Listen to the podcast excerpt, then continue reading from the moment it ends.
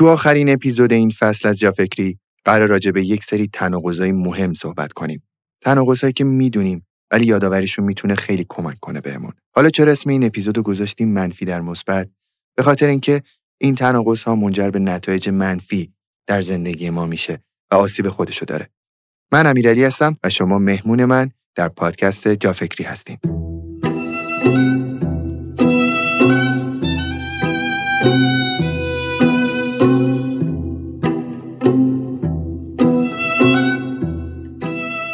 ویپاد ترابانک پاسارگاد در واقع شعبه تمام دیجیتال بانک پاسارگاده که خدمات بانکی رو به صورت کاملا آنلاین و بدون نیاز به مراجعه حضوری ارائه می‌کنه. مهمترین خدمتی که ویپاد ارائه میده تسهیلات فوری و بدون ضامن و وثیقه است. این تسهیلات از یک تا 15 میلیون تومان از طریق اپلیکیشن ویپاد و به صورت کاملا آنلاین ارائه میشه. اما خدمات ویپاد به تسهیلات محدود نمیشه. افتتاح حساب بانک پاسارگاد، دریافت کارت، انتقال وجه هوشمند، طرح پس‌انداز سودآور، خدمات رمز و کارت المثنی، خدمات قبض و کارت هدیه دیجیتال، خدمات بانکی دیگه ای هستند که به صورت کاملا آنلاین توسط ویپاد ارائه میشن. برای نصب ویپاد ترا بانک پاسارگاد می‌تونین اسم ویپاد رو توی گوگل جستجو کنین و به سایتشون یا Google Play، بازار، مایکت و سیب‌اپ مراجعه کنین.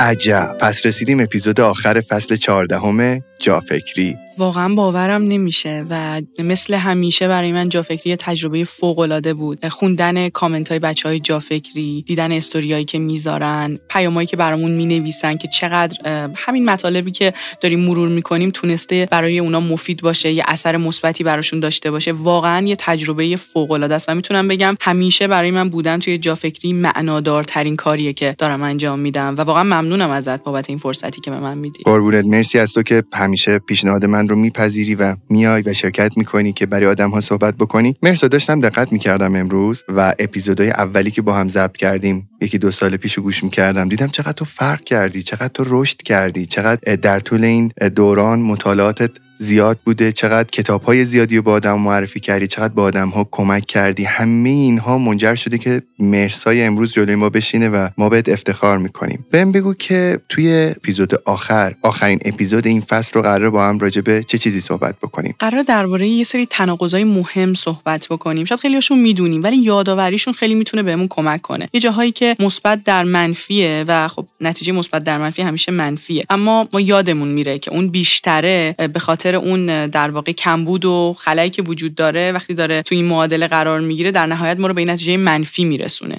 یه مثبت در منفی رو داره برامون ایجاد می‌کنه. و اگه ما از این نتایج منفی آگاه باشیم تو مسیر رشد فردیمون بهتر می‌تونیم بریم جلو. کلی مثال باحال قرار امروز بشنویم که برای تک تکشون هم مثلا می‌کنم نمونه هایی رو بگم که برامون قابل لمستر باشه. امیدوارم که کلی لذت بخش باشه برای بچهای جا فکری. مطمئنم که از همیشه بوده. موافقی شروع بکنیم؟ بریم شروع کنیم. اولین در واقع تناقضی که وجود داره و شاید ما بهش کمتر توجه می‌کنیم اینه. وقتی از یه چیزی در یک نفر خیلی بدمون میاد و خیلی در مورد یه چیزی احساس تنفر رو داریم تجربه می‌کنیم در یک نفر احتمال بیشتری وجود داره که خود ما اون رفتار رو انجامش بدیم یا یه جورایی در خودمون داشته باشیمش. چقدر درست. من دقت کردم مثلا یه موقعی خواننده خیلی منفور بوده از طرف دوستم. یک سال بعد دیدم خیلی شدید داشته گوش می‌کرد اصلا فن همون خواننده شده. یا انگوشو حفظ کرده. یا چقدر عجیب که من یک آدمهایی رو نقد کردم یا ازشون خوشم نیومده تو جمعی مثلا بودیم گفتم من از این خیلی خوشم نمیاد. بعدا همون آدم شده یکی از دوستای صمیمی خودم. دقیقا. و اصلا یه جمله معروفی هست دیگه. میگه سعی کنید از جمله من هرگز این کار رو انجام نمیدم خیلی استفاده نکنید. چون احتمال اینکه جمله‌ای که با هرگز شروع می‌کنید رو یعنی کاری که دارید میگید هرگز انجام نمی‌دید رو بعد از یه مدتی دقیقا با شدت هم انجام بدید خیلی زیاده و با استفاده نکردن این جمله خودتون رو هیچ وقت در معرض کوچیک شدن قرار نمیدین. به نظرم خیلی نکته مهمیه. وقتی ما یه چیزی در دیگری آزارمون میده اونم با شدت بالا در واقع یعنی خوب میفهمیمش خوب درکش می‌کنیم وقتی یه چیزی رو انقدر خوب میفهمیش یا در خودت داریش یا دوست داری داشته باشیش دیگه یعنی خیلی به تو نزدیک هم هست احتمالا. اصلا یه نکته جالبی تو این قضیه وجود داره به نظر من. وقتی یه نفر یه کاری داره می‌کنه که حرص تو رو داره در میاره یه point خوبیه یه نشونه خوبیه برای اینکه خودت رو بشناسی که تو هم انگار خیلی دوست داری اون کار رو انجام بدی. یه ذره عجیب شاید باشه ولی معمولا ما از رفتارهایی یا کارهایی حرسمون در میاد که خودمون هم دوست داریم داشته باشیم و انجامشون بدیم. و از اینکه یه نفر دیگه داره اون کار رو انجام میده یه جور احساس حسادت رو داریم تجربه می‌کنیم. یه جور داره علاقه ها و اشتیاقهای خودمون رو بهمون نشون میده. اینو میشه به همه شرایط تعمیم داد یا نه؟ این کلا هیچ موضوع روانشناسی رو نمیشه به همه شرایط تعمیم داد. کلا این ایده ای که ما اون چیزایی رو که در دیگری نمیپسندیم و خیلی در واقع داریم تخریب می‌کنیم در یه نفر دیگه خیلی نمیپسندیم و با شدت زیادی بدمون میاد احتمالا در خودمون وجود داره از نظریه یونگ گرفته شده. و تو خیلی از کتاب هایی که از نظریه یونگ در واقع الهام گرفتن از این تئوری داره استفاده میشه. ولی من اینجا نمیگم 100 درصد میگم احتمال اینکه اون ویژگی که تو بدت میاد رو تو به یه شکلی توی خودت داری سرکوبش می‌کنی یا واقعا اگه شرایطش باشه دوست داری زندگیش کنی وجود داره. پس مراقب باش مراقب باش از چه چیزهایی داری خیلی با شدت دوری می‌کنی یا چه چیزهایی رو داری با شدت مسخره می‌کنی یا داری میگی که من اصلا سمت اینا نمیرم. این شدت این رفتار غلیظه داره یه سری ویژگی های از تو رو به خودت نشون میده. می‌تونی ازش استفاده کنی برای بیشتر شناختن خودت و بیشتر پذیرفتن ویژگی های خودت. دقیقا مرسا. یاد یه داستانی افتادم از دوران دانشگاه خودم. نمی‌دونم قبلا تو جا فکری گفتم یا نه ولی دوست دارم اینجا دوباره بگمش. یه بار نشسته بودیم تو یکی از کلاسا یکی از استادا اومد برگشت به ما گفتش که بچه‌ها می‌خوام براتون یه قصه ای تعریف کنم. یه آقایی توی یک کافه منتظر یک خانومیه. باش قرار داره. خانومی مقدار دیرتر رسیده و وقتی که این آقا از پنجره اون کافه متوجه میشه که اون خانم داره نزدیک میشه پا میشه میره براش در کافه رو باز می‌کنه همراهش می‌کنه تا میز و بعد صندلی رو می‌کشه. عقب صندلی که برای اون خانم است و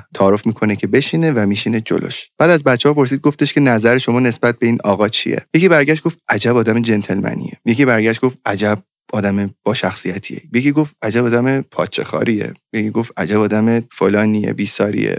یه سری نکات منفی. و برگشت استاده به ما گفتش که بچه می‌دونستین تمام این چیزهایی که گفتین در مورد این آدم خودتونی؟ مثلا اگه که میگی که این چقدر آدم فریبکاریه اونی که میگه فریبکار این آدم این خودش فریبکاره. نه به این معنی که همیشه فریبکاره ولی اگر که این فعل رو برای شخصی انجام بده از جانب فریبکاریشه نه از جانب جنتلمنیش می‌دونی؟ یعنی ما وقتی که صحبت می‌کنیم راجع به افراد دیگه قضاوت می‌کنیم داریم بخشی از خودمون رو لو میدیم. دقیقا. چقدر جالب. من یه جایی میخوندم می‌گفت اگه می‌خواین کسی رو بشناسید رفتارش رو با آدم هایی که براش کاری نمی‌کنند ببینید با دقت و بررسی کنید. و به نظر من اینم دقیقا اینو نشون میده دیگه. وقتی ما منفعتی نداریم خود واقعیمون رو داریم نشون میدیم و برخورد ما مثلا با کسی که اومده order مون و سفارشمون رو سر میز بگیره چه جوریه؟ برخورد ما با کسی که با مثلا مسئول security که دم پارکینگ وایساده چجوریه؟ با اینجور آدما ما چجوری داریم برخورد می‌کنیم؟ داره بخشی از شخصیت ما رو نشون میده که ما چقدر آدم اصیلی هستیم یا چقدر آدمی هستیم که فقط بر اساس منفعتمون داریم کاری انجام میدیم؟ خیلی ما رفتارمون با آدمای دیگه صحبتمون در مورد آدمهای دیگه قشنگ داره طرز فکر ما رو و خود واقعی ما رو نشون میده و به نظر من خیلی جای تعامل داره. مورد بعدی اتفاقا خیلی به این ماجرا ربط داره امیرعلی. مورد بعدی یه تناقض خیلی جالبه درباره اینکه آدمهایی که خیلی از این صحبت می‌کنن که هیچکس قابل اعتماد نیست من به کسی نمی‌تونم اعتماد کنم. من به هیچ کس اعتماد ندارم. معمولا این آدما خودشون هم قابل اعتماد نیستن. شاید یه ذره عجیب باشه. چون معمولا اینجور آدما خیلی فاز قربانی هم دارن. یعنی وقتی پای حرفاشون میشینی میگن ما همیشه از اعتماد ضربه خوردیم. از اعتماد به نزدیکترین آدمای زندگیمون ضربه خوردیم. شاید خیلی وقتا خود ما حتی این جمله ها رو گفته باشیم. اما خیلی این موضوع پیچیده میشه از یه حدی به بعد در سطح روان ما. اونم اینه که ما می‌رسیم به این نقطه‌ای که اصطلاحا بهش میگن سندروم گودویل هانتینگ. یعنی وقتی که حالا به هر دلیلی آسیب دیدیم و احساس کردیم که آدمهایی که بهشون اعتماد کردیم به ما حالا خیانت کردن بدقولی کردن و با ما صادق نبودن خود ما یه پیشفرض این شکلی داریم که هیچکس قابل اعتماد نیست و برای اینکه پیشگیری کنیم از اینکه کسی ما رو گول بزنه کسی حالمون رو بگیره یا با ما صادق نباشه خودمون میشیم اون شخصی که قابل اعتماد نیست و داره آسیب می‌زنه. یعنی خود ما زودتر اصلا رابطه رو خراب می‌کنیم با آسیبی که می‌زنیم با عدم صداقتمون با عدم شفافیتمون و ما میشیم اون شخصیت غیر قابل اعتماد بازی. و به نظر من اصلا میشه اینو به عنوان یه point جدی بهش توجه کرد. اگه یه نفر خیلی از این حرف می‌زنه که من به هیچ کس اعتماد ندارم و آدما دیگه قابل اعتماد نیستن این آدم رو کم با احتیاط اطرافش باشیم با احتیاط باش business کنید و اگر خودمون کسی هستیم که این حرف رو زیاد می‌زنیم حتما بریم و کمک بگیریم. از therapist از یه روان درمانگری که با تجربه است به خاطر اینکه این جمله درست نیست. اینکه ما قرار باشه بابت چند تا تجربه قطعا هر تجربه یه درسایی داشته دیگه. ما مثلا یه جایی می‌فهمیم لازم بوده با اون آدم یه قرارداد محکمتری مینوشتیم لازم بوده دوستیمون رو از حساب کتابمون جدا می‌کردیم. می‌کردیم لازم بوده شفافتر باهاش صحبت می‌کردیم. یه درسی داره هر تجربه. اگه قرار باشه به جای اینکه درس رو بگیری یه نظریه کلی بدی که هیچ کس قابل اعتماد نیست هیچ مردی خوب نیست هیچ دختری خوب نیست. این یعنی تفکر عمیق رو نداری و صرفا داری سطحی یه تجربه رو به همه آدم ها تعمین میدی. و اگر تو این قالب افتادی تو این فضا گیر کردی خودت داری آدم خطرناک میشی. برای اینکه به بقیه آسیب نزنی لطفا برو و درمان بگیر. آره واقعا. درسته. خیلی از ما در زندگی روزمره خودمون فکر می‌کنیم همه چیمون درسته واقعا. و خیلی آدم های دیگر رو محکوم می‌کنیم به رفتارها و به اتفاقهای اشتباه ولی خیلی وقتا از جانب خودمونه. واقعا باید بریم برای خودمون وقت بذاریم. دقیقا. و امیرعلی تناقض بعدی به نظرم خیلی مهم و جالبه به خصوص برای کسایی که خیلی تلاشگرن و یا پادکست های ما رو گوش دادن دوست دارن اون ورژن تلاشگر خودشون رو بیدار کنن. وقتی که خیلی تلاش می‌کنی بقیه رو تحت تاثیر قرار بدی برعکس میشه. اتفاقا آدمای کمتری رو تحت تاثیر قرار میدی. این تلاش بیش از حد تو افراط تو در واقع نتیجهش منفیه. حالا ماجرا چیه؟ کلا آدما از آدم مزاحم خوششون نمیاد. کلا کمیابی ارزشمندتره. کلا زیادی در دسترس بود بودن زیادی بودن بیارزشت می‌کنه. یه قانونه یه قاعده است. اگر که تو جزء آدمایی هستی که فکر می‌کنی برای اینکه با یه نفر ارتباط بگیری برای اینکه یه جا نشون بدی چقدر جذابی برای اینکه یه جا نشون بدی چقدر خوشتیپی یا هر چیز دیگه افراط داری می‌کنی در اینکه تاثیرگذاری خودتو نشون بدی بدون که داری بی تاثیر می‌کنی خودت رو. حالا راه حلش چیه؟ راه حلش اینه که اولا به آدما همیشه زمان بدیم. اگر می‌خوایم با یکی ارتباط بگیریم یه محبتی می‌کنیم یه زمانی بدیم که ببینه اون چیزی که اتفاق افتاده رو حضور و عدم حضور ما براش قابل تشخیص باشه. و بعد اگر یه جای ایگنورمون می‌کنن حالا این می‌تونه در یک همکاری باشه در یک ارتباط باشه اون مسیر رو هی تکرار نکنیم. یه ذره بریم از عقب‌تر نگاه کنیم ببینیم که خب من الان اینجا این پیشنهاد همکاری رو دادم رد شد. به چه طریق دیگه ای من می‌تونم اقدام کنم؟ چه نیازی وجود داره که شاید اگه من اون نیاز رو برای این مجموعه این تیم رفع کنم اونا منو ببینن؟ چطوری من می‌تونم متفاوت بودن خودم رو نشون بدم و به جای اینکه هی این مدل عادی خودم رو هی بخوام با تکرار برای اونها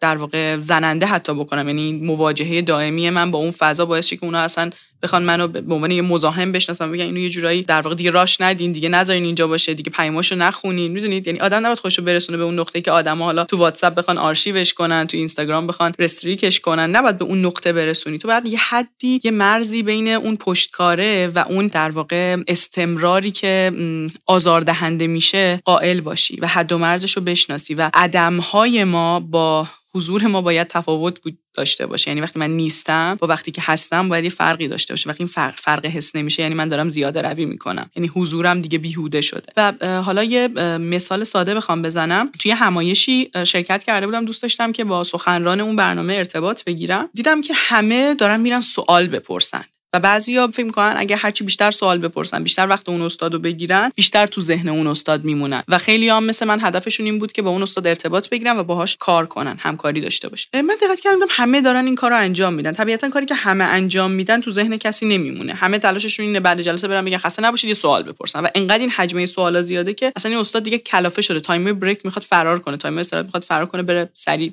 back من به این فکر کردم که من چیکار می‌تونم انجام همایشی بود که 700 800 نفرم شرکت کرد. دو سه تا time استراحت اول فقط نگاه کردم اتفاقاتی که داره میفته رو و یه نکته رو متوجه شدم. دیدم time دوم این استاد وقتی که از stage میاد پایین دنبال یه بطری آب یه آبی می‌خواد بخوره. چند ساعت صحبت کرده دهانش خشک شده. می‌خواد یه یک گلویی تازه کنه و انقدر حجمه آدمایی که می‌خوان ازش سوال بپرسن زیاده که اصلا نمی‌تونه به سمت اون میزی که حالا آب میوه ها و آب معدنی و گذاشته شده بره. و تا می‌خواد به اون سمت بره همه میان جلوشو شروع می‌کنن سوال پرسیدن که ببینن یه راهی برای لینک زدن باهاش و کار کردن باهاش هست یا نه. من به این فکر کردم که time استراحت بعدی یکی از این آب رو بردارم برم سمتش و باهاش شروع کنم صحبت کردن. و همین باعث شد که ما یه همکاری و یه ارتباط فوق العاده بینمون شکل گرفت. یعنی آب میوه اصلا تو ایرانیا خیلی جوابه. چرا؟ نمی‌دونم. خدا همیشه داستان داشتیم سر آب میوه تو تاریخ. خب. خلاصه اینکه این یعنی اینکه من به این موضوع توجه کرده بودم که کسی که یک ساعت دو ساعت صحبت کرده الان اون چیزی که می‌تونه باعث بشه که من مورد توجهش قرار بگیرم هی تکرار سوال های زیاد و هی هر پارت اومدن و سوال پرسیدن زیاد نیست. اینه که من یه پارت کمکش کنم اون یکم استراحت کنه یه گلوی تازه کنه و احساس کنه که هدف حضورش فقط این نیستش که به سوال های ما پاسخ به سوال های ما پاسخ بده. و خودش هم داره نیازهاش و در واقع خواستهاش دیده میشه. و همین باعث شد که کاملا منو تو ذهنش موند و طولانی تر از بقیه با من صحبت کرد و مقدمه همکاری ایجاد شد. پس استمرار زیادی برای تاثیرگذاری فقط باعث میشه کم رنگ تر بشی. دقت کن که کجا می‌تونه حضور تو موثرتر باشه. کم باش ولی اون تایمی که هستی با کیفیت. هرچی بیشتر یاد بگیری بیشتر متوجه میشی که چقدر کم می‌دونی. و به نظر من خیلی قشنگه. یعنی وقتی وارد بازی یادگیری میشیم سعی می‌کنیم بیشتر بخونیم بیشتر تجربه کسب کنیم هی شوقمون هم بیشتر میشه. فقط یه تله اینجا وجود داره. یه نقطه از این مسیر هست که احساس می‌کنیم همه چیز برامون تکراری شده. چقدر همه حرفا شبیه همه کتابا شبیه همن پادکست شبیه همن. اگر به این نقطه داریم تو مسیر یادگیری می‌رسیم دو تا دلیل داره. دلیل اولش اینه که کلا فقط داریم دیتا جمع می‌کنیم و هیچ کاری با اون اطلاعاتی که گرفتیم انجام نمیدیم و این جمع کردن خیلی زیاد اون اطلاعات و استفاده نکردنشون باعث میشه که اصلا ندونیم که باگ ما کجاست کجاها کمتر می‌دونیم کجاها نیاز داریم که بیشتر بریم سرچ کنیم و چون امتحان نکردیم اون اطلاعاتمون رو دستمون نیومده که از الان به بعد رو چه زمینه هایی باید کار بکنیم. و یه دلیل دیگه هم اینه که به نظر من زاویه دیدمون رو ثابت نگه داشتیم. یعنی ما از یه زاویه دیدی یه سری مطالب رو شروع می‌کنیم بررسی کردن. از یه جایی به بعد شاید مطالب خیلی عوض نشه. زاویه دید ما داره عوض میشه. عمق ما عمق درک ما داره عوض میشه. و به نظر من این یه تجربه فوق العاده است. من خودم بارها اینو تجربه کردم که یه کتابی رو با یه دیدی خوندم یه برداشتی داشتم با یه دید دیگه یه برداشت دیگه داشتم. حتی یه کار باحالتری که به نظر من خیلی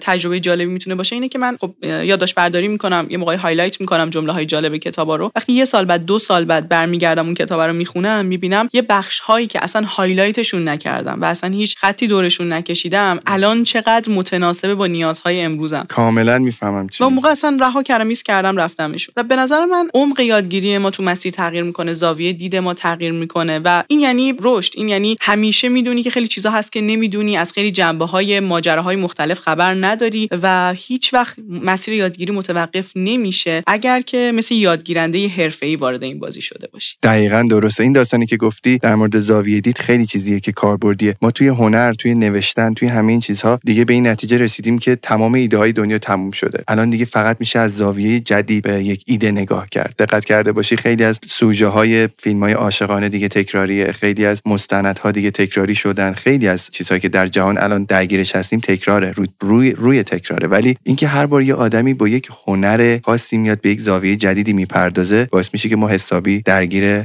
دروس جدید اثر اتفاق بشیم دقیقا. و هرچی کمتر به خودمون اهمیت میدیم در واقع به بقیه هم کمتر اهمیت میدیم. شاید یه تناقض عجیبی باشه این موضوع. ولی اگه عمیقتر نگاه کنیم همیشه بازی همین شکلی بوده. کسی که اهمیتی نمیده به اون تعهداتی که برای خودش گذاشته. مثلا اون روتینی که برای سلامتی خودش داره روتینی که برای تفریح کردن time استراحت داشتن داره ارزشی که واسه زمان خودش داره. کسی که به این چیزا در مورد خودش بی اهمیته در برابر دیگران هم نسبت به این چیزها بی اهمیته و احترام نمی‌ذاره به اینکه آدما زمانشون ارزشمنده سلامتیشون ارزشمنده نمی‌دونم اهدافی که واسه خودشون می‌ذارن برنامه هایی که دارن اینا ارزشمنده رویاهاشون ارزشمنده و تو اجازه نداری دیسیپلین آدما رو اون در واقع چارچوبایی که واسه خودشون گذاشتن تعهدات اونها رو زیر سوال ببری. حالا خیلی وقتا ما در جایگاه شاید مثلا یک مادر یک دوست حتی خیلی هم ایثارگر باشیم و به طرف مقابلمون بگیم من به خاطر تو هر کاری حاضرم بکنم به خاطر تو از خودم میگذرم. اما وقتی نگاه می‌کنیم می‌بینیم اون آدمی که داره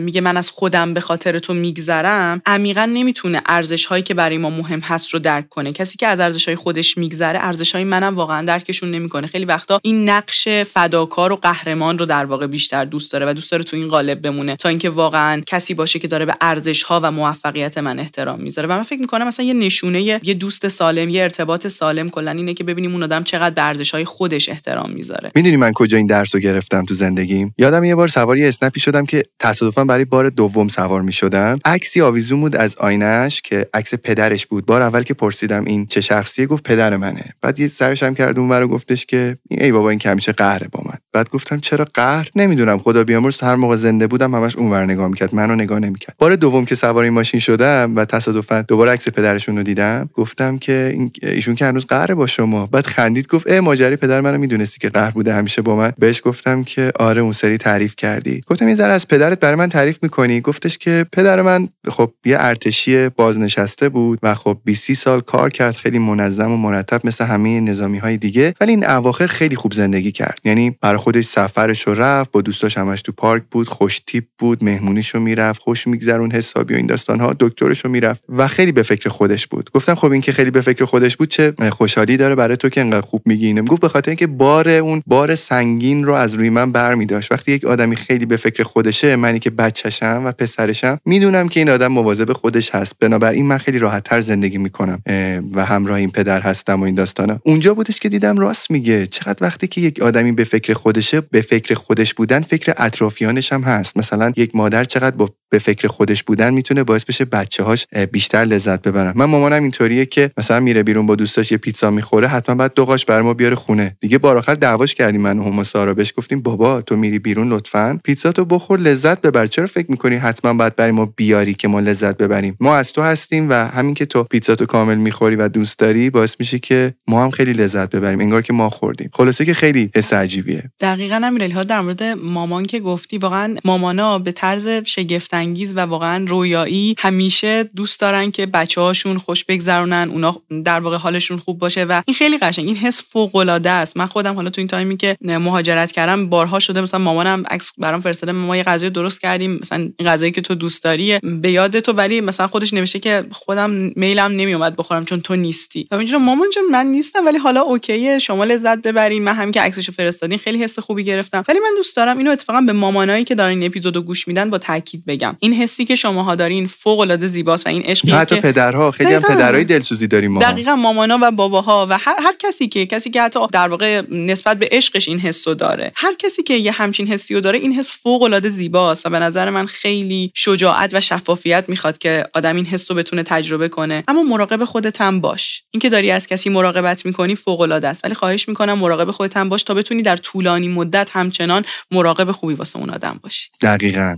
دقیقا. و مورد بعدی در اینه که هرچی احساس نیاز کمتری به شخصی داشته باشیم بیشتر می‌تونیم بهش نزدیک بشیم و بیشتر می‌تونیم که توی زندگیمون داشته باشیمش. یه ذره موضوع عجیبیه ولی به نظر من خیلی مهمه. وقتی که ما احساس می‌کنیم بدون حضور یه آدم شاد نیستیم بدون حمایت یه آدم نمی‌تونیم خوشبخت باشیم بدون اینکه اون کنارمون باشه نمی‌تونیم از زندگی لذت ببریم و یه وابستگی زیاد از حدی و به یه نفر داریم باعث میشه که اون آدم از ما دور بشه. وقتی یه آدمی احساس که تنها دلیل این که ما شاد هستیم خوشبخت هستیم و می‌تونیم تلاش بکنیم حضور اونه از یه جایی به بعد احساس خوبی کنار ما نداره. چون آدما دوست دارن کنار کسی باشن که خودش می‌تونه تنهایی خوشحال باشه تنهایی واسه هدفش تلاش کنه. خودش قدرتمنده خودش تلاشگره و در واقع خودش دیدن خود اون آدم خودش داره به ما انگیزه میده. وقتی من می‌بینم یه نفر مشغولیت های خودشو داره برنامه های خودشو داره تو کار خودش موفقه با خودش خوشحاله با خودش در صلحه بیشتر دوست دارم باهاش وقت بگذرونم تا اینکه با کسی باشم که حس می‌کنم اگر من نباشم اگه من پوشش نکنم اگه من بهش انگیزه ندم هیچ قدمی واسه زندگیش بر نمیداره. اگر که مثلا من یه هفته نبینمش دو روز نبینمش همش پیام میده که من غمگینم خوشحال نیستم و نمی‌تونم از زندگیم لذت ببرم. کسی که تمام خوشحالی و خوشبختیشو داره به یه نفر گره می‌زنه در واقع اون آدمو از یه به بعد از خودش دور می‌کنه. پس اگر می‌خواین یه سری آدمهایی که براتون جذابن و توی زندگیتون بر مدت طولانی تری داشته باشین حواستون باشه که مسیر رشد شخصیتون رو با دقت پیگیری کنید روی خودتون متمرکز باشین. چون یه آدم جذاب میاد توی زندگیتون مسیر رشد شخصی خودتون رو رها نکنید چون شما هر چقدر جذابتر باشین اون آدم دلایل بیشتری داره که کنار شما باشه. منظورم از جذابیت ظاهری فقط نیستا منظورم اون جذابیت شخصیتمونه. کسی اصلا حس افتخار. وقتی که یه آدم خیلی موفقی با ماست و اون حس افتخار رو به ما میده ما پوزش رو به این اون میدیم خود اون آدم هم احتیاج داره که یه وقتی افتخار کنه به ما. درسته؟ دقیقا همینطوره. و این خیلی نکته مهمیه. پس برای داشتن آدمای جذاب توی زندگیتون روی خودتون متمرکز باشید و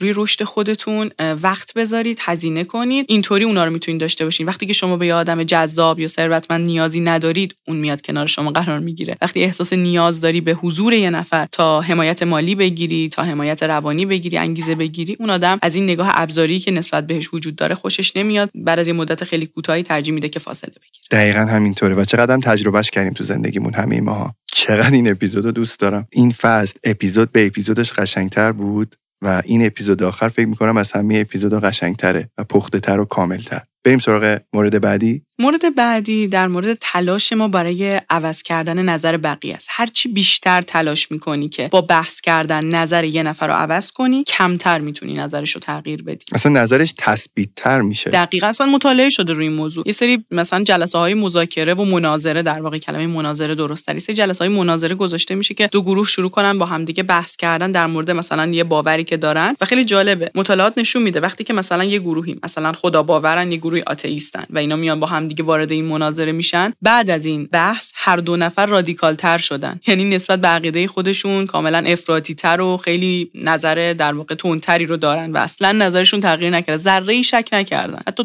تر شدن. به خاطر اینکه وقتی اون داره صحبت های ما رو گوش می‌کنه دست خودش نیست. یهو میره توی فاز مدافعه انگار. به جایی که بیاد تلاش بکنه فکر بکنه به اون چیزهایی که درش هست این ساختار شکنی بخواد داشته باشه بدتر میفته روی این فاز که دفاع بکنه. من همیشه میگم بهترین راه تبلیغ یک چیز تبلیغ نکردنشه. اجازه بدیم که آدما خودشون با دیدن سبک و استایل زندگی ما و نتایجی که در ادامه می‌گیریم درس بگیرن که شاید جاهایی بخوان از ما الگو برداری کنن. چرا ما بعد اون الگو برداری خودمون بهشون تزریق کنیم؟ دقیقاً امیرعلی و به خاطر اینکه ببین عقاید آدما در واقع جهان بینی اوناست دیگه و وقتی تو می‌خوای جهان بینی یه نفر رو تغییر بدی نیاز به زمان داری. قطعا با بحث کردن اونم بحثای تندی که به قول تو اون آدم وارد حالت دفاعی میشه هیچ وقت نمی‌تونی هیچ تأثیری بذاری. حالا مطالعات نشون داده که اگه می‌خواین یه ذره نظر آدما رو تغییر بدین بهترین راه اینه که به جای دو گروه تندرو رادیکال بیاین دو تا گروه منعطف و کنار هم دیگه بزنین. یعنی یه گروهی که مثلا نه خدا باوره نه آتئیسته ولی در واقع توجیهایی که داره و باورایی که داره یه ذره نزدیک به آتئیست. ولی آتئیست 100 درصد هم نیست. هر دو عقیده رو مثلا یه جاهایی بهش باور دارن. که دارم می‌ذارم مثال غلطی ها چون تو این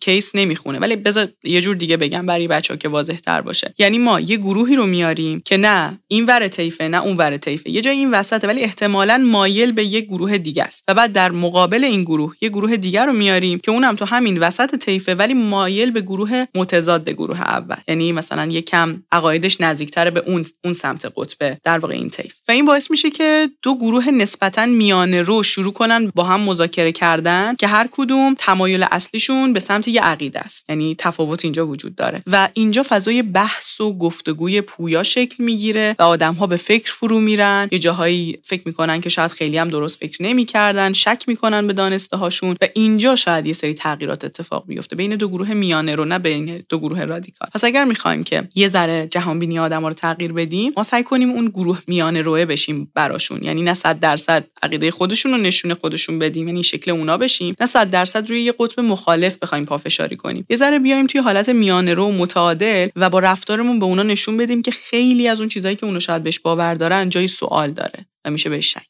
چقدر درست. بریم سراغ مورد بعدی. مورد بعدی در مورد انتخاب هامونه امیرعلی هرچی انتخاب های بیشتری داشته باشیم رضایت ما از انتخابی که انجام میدیم کمتره. این در واقع فریبیه که دنیای امروز داره به ما میده. هی میاد گزینه هامون رو زیاد می‌کنه. تو همه چیز. در انتخاب شریک عاطفیمون در انتخاب برند مورد علاقمون ورزشی که دوست داریم کتابی که دوست داریم بخونیم سبک آموزشی که می‌خوایم دنبال کنیم. انقدر گزینه های ما زیاده که تصمیم گیری کار پرچالش و خیلی انرژی بر میشه. و اغلب حتی بعد از اینکه انتخاب می‌کنیم تصمیم می‌گیریم حالمون خوب نیست. چون احساس می‌کنیم که شاید یه گزینه بهتری بوده. شاید می‌تونستیم انتخاب بهتری داشته باشیم. نکنه انتخابمون در نهایت خیلی درست نبوده. و این فکره که همش یه نکنه شاید می‌شد بهتر بشه باعث میشه تو احساس رضایت نداشته باشی. حالا راهکارش چیه؟ آمدانه خودمون گزینه هامون رو محدود کنیم. خودمون سمت یه چیزایی یه مدت نریم. نمیگم مطلقا. مثلا هر چند وقت یه بار می‌تونی گزینه هاتو جابجا کنی. مثلا اگه یه سبک کتابی رو تو این سه ماه اخیر نخوندی مثلا از ماه بعدی می‌تونی به گزینه های خود اضافه کنی. اگه همیشه مثلا فقط داری پادکست دنبال می‌کنی مثلا جا فکر رو داری صوتی گوش میدی امتحان کن بیشتر ویدیویی دنبال کن جا فکر رو. می‌تونی مدل هات رو عوض کنی هر چند وقت یه بار. اما توی بازه زمانی مشخص خودت آمدانه محدودیت بر خودت ایجاد کن. وگرنه همیشه ناراضی خواهید بود. چقدر درسته. این همون قانون less is more دیگه. هرچی کمتر بیشتر یعنی از هرچی بیشتر داشته باشی ازش کمتر داری. مثلا تو نمی‌تونی چند نفر رو دوست داشته باشی می‌تونی یه نفر رو به جای همه همه اونا خیلی دوست داشته باشی. من یادمه دلم برای صحبت یه آدمی تنگ شده بود دنبال اسکرین شات میگشتم. بعد رفتم توی backup screenshot ام دیدم نزدیک به 25 هزار اسکرین شات دارم. خیلی عکس می‌گرفتم از screen گوشیم و بعد دیدم که عجیب. من اسکرین شات گرفتم. همه این اسکرین شات هایی که اینجا هستن و 25 هزار موردن برای این ثبت شدن که یاد من بمونن. ولی وقتی می‌خوام یکیشون رو بردارم پیدا کنم پیدا نمی‌کنم. یعنی عملا ندارمشون. اونجا بودش که فهمیدم واقعا از هرچی بیشتر داشته باشی کمتر داری. دقیقا همینطوره. و اصلا تو همه چیز همینطوره. دیسیپلین چارچوب احساس رضایت رو بالا می‌بره. تو مثلا وقتی میری عروسی اون همه غذا چیدن. اگر تصمیم درست نگیری که می‌خوای چه چیزی رو انتخاب کنی و شروع کنی از همه غذاها برداشتن یهو می‌بینی ترکیب مثلا اون ژله و باقالی پلو و ماست و اون چیزا اصلا چیز خوشمزه ای هم نیست. و تو حس کردی که توی یه مهمونی با یک شام خیلی مجلل بودی. اما اگر انتخاب درستی داشته باشی می‌تونی اون شب واقعا لذت ببری. از غذایی که یه کسی که آمدانه تصمیم می‌گیره همه استعداداشو با هم دنبال نکنه. مثلا می‌دونه چند تا استعداد داره تو همه چیز ولی میگه آقا بذار یکی از اینا رو انجام بدم و به سرانجام برسونمش. آفرین امیرعلی این خیلی نکته مهمیه. من خیلی جدیدا می‌بینم بچه ها برام پیام می‌ذارن. مرسی ما خیلی تو زمین های مختلف استعداد داریم. یه بخشیش واقعا به خاطر اینه که خیلی خوب با استعدادن یه بخشش به خاطر اینه که توی خانواده‌های بزرگ شدن که فرصت تجربه کردن خیلی زیاد بهشون دادن. این هم فرصت هم چالش های خودشو داره. کسی که هم خوب پیانو می‌زنه هم کلاس موسیقی رفته هم ریاضیش خیلی خوبه هم تو ورزش خیلی خوبه هم مثلا الان برنامه نویسی یاد گرفته. این همه مهارت با هم دیگه داره؟ کیس ازدواجه. این همه مهارت با هم دیگه داره. خوب یه ذره گیجه که چجوری پیگیری کنه. من آره، به نظرم بیاد نگاه کنه که امکانات فعلیش. آینده شغلی که حالا حرفه های مرتبط با مهارت هاش دارن توی دنیا. یعنی یه ذره نگاه آینده پژوهی داشته باشه. ده سال دیگه این شغلی که من الان می‌خوام شروعش کنم تو چه نقطه ایه تو عصر هوش مصنوعی حذف میشه یا حذف نمیشه؟ با یه بررسی دقیق اتفاقاتی که قرار تو آینده بیفته. امکانات فعلی که داره شرایطی که جامعه داره سلایق خودش روحیات خودش اون گزینه ای رو انتخاب کنه که بیشترین شایستگی رو می‌تونه توش داشته باشه و بره تجربه کنه. مرسا توی صحبتامون نمی‌دونم حالا الان بعد از میکس صدا و تدوین و اینها بعد از اینکه بچه‌ها میشنون تو جا فکری این اپیزودو آیا صدای رعد و برق قشنگی که چند بار بین صحبتامون تکرار شد پیدا بود یا نه؟ ولی هم می‌دونم که هوا خیلی بارونیه هم می‌دونم که تو خیلی عجله داری و دوست داری زودتر بری به جلسه بعدیت برسی. می‌خوام مورد آخر رو اشاره بکنی و در موردش صحبت بکنی. مورد آخر اینه تنها امر قطعی اینه که هیچ چیز ثابت نیست. و تنها چیزی که ثابته اینه که همه چیز تغییر می‌کنه. این خیلی نکته ساده و بسیار بسیار مهمیه و باید ساعتها روش فکر کرد. هیچ چیز ثابت نیست. اون حسی که نسبت به یه آدم داری و فکر می‌کنی دیگه اصلا هرگز تکرار نمیشه و این آدم خیلی عجیب غریب دوست داری و بهترین کسی که دیدی. این حس تغییر می‌کنه. چند سال بعد این حس تو مرور می‌کنی و به اون حال هوایی که اون موقع داشتی حتی میخندی میگی من چه حال هوای متفاوتی اون موقع داشتم. چقدر مثلا نگاه هم به زندگی به عشق به مفاهیم مختلف متفاوت بود. اون حسی که نسبت به حضور در یک شغل در یک جایگاه شغلی داری و انگیزه ای که داری که فکر می‌کنی اگر اون شرکت رو قبول نکنه اون قرارداد اگه امضا نکنی فاجعه رخ میده و فکر می‌کنی اون فاجعه دیگه بعدش اصلا تو نمی‌تونی بلند بشی احساس ناامیدی داری. بعدا یهو نگاه می‌کنی می‌بینی که نه ممکنه بعد از اون reject شدن چند روزی ناراحت بودی یه مدت به هم ریختی بعدش صد برابر بیشتر تلاش کردی فرصت هایی برات ایجاد شده که اصلا دیگه به اون گزینه ای که ردت کرده اصلا فکر نمی‌کنی و توی نقطه دیگه قرار گرفتی. و می‌خوام بهتون بگم که هیچ چیز ثابت نیست. خیلی اون چیزایی که فعلا درگیرشون هستید رو جدی نگیریم بدونین که در زمان اینا تغییر می‌کنه. اون نمره که الان خیلی باهاش okay نیستی اون آزمونی که رد شدی اون شرکتی که نمی‌خواد باهات کار بکنه اون آدمی که نمی‌خواد با تو دوستیشو ادامه بده همه اینا یه بخشی از تجربه های ما هستن و اون حسی که الان داریم در موردشون تجربه می‌کنیم پنج سال دیگه اصلا اون معنا رو نداره. اگر که آگاه باشیم اگر که خودمون رو مجهز کرده باشیم به مهارت ها و ابزارهای توسعه فردی و بلد باشیم احساسات خودمون رو درست تحلیل کنیم میگذریم از این تجربه ها و رد میشیم ازشون. چون می‌دونیم احساسات ما هیجانات ما ثابت نیستن و همه چیز در طول زندگی تغییر می‌کنه. تنها چیز ثابت دقیقا همین تغییره. ما تغییر می‌کنیم علایقمون تغییر می‌کنه احساساتمون تغییر می‌کنه. اون چیزی که برات مهمترین چیز بوده یه روزی بی معنا میشه. اون چیزی که برات معنایی نداشته یکی از اولویتات میشه. و به نظر من باید رقصید تو این مسیر. یعنی کسی می‌تونه از پس این در واقع ماجراها توی زندگی بر بیاد که رقصیدن توی این فضای پر از ابهام و عدم قطعیت رو بلده و در عین حال که داره جلو میره داره میرقصه و کیف می‌کنه.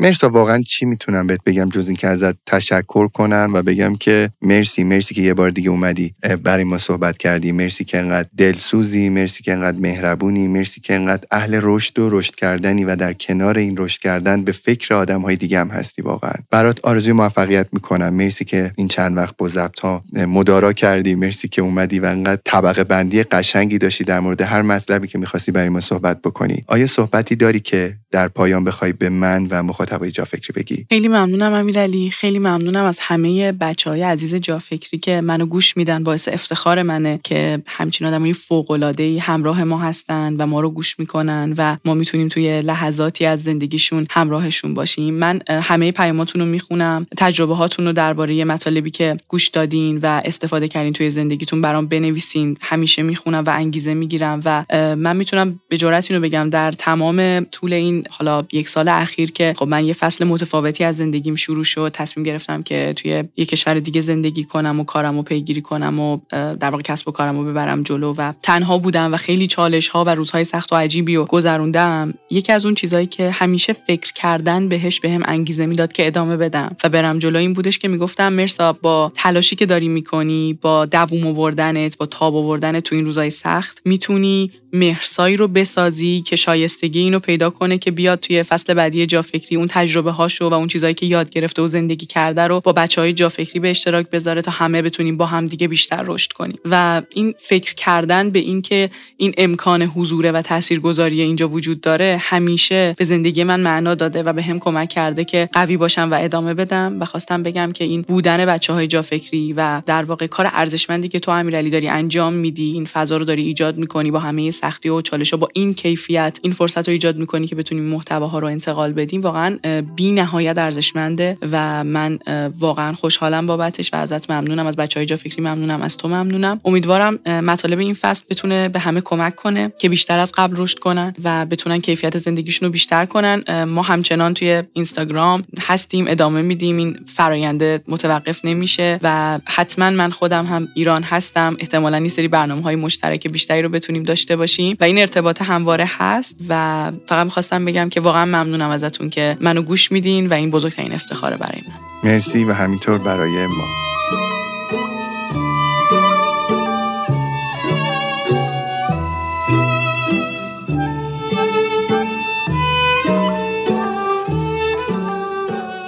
این فصل هم تموم شد رفقا. امیدوارم واقعا که تو تفکر و شیوه زندگی شما اثرگذار بوده باشه. جالبه بدونید شما یکی از پرطرفدارترین فصلهای جافکری رو پشت سر گذاشتید. فصل چهاردهم با دوازده اپیزود تا الان بیش از چهار میلیون بار شنیده شده که این عدد خیلی عجیبیه. مثل همیشه تشکر می‌کنم از شما و تیم خودم که سومین سال فعالیت جافکری رو همراه من هستیم. جافکری رو تو شبکه های اجتماعی خصوصا اینستاگرام دنبال کنین که در جریان مطالب تکمیلی و اخبار مرتبط با پادکست قرار بگیرید. تا فصل دیگه و صحبت های دیگه مواظب خودتون و فکراتون باشین. خدافز.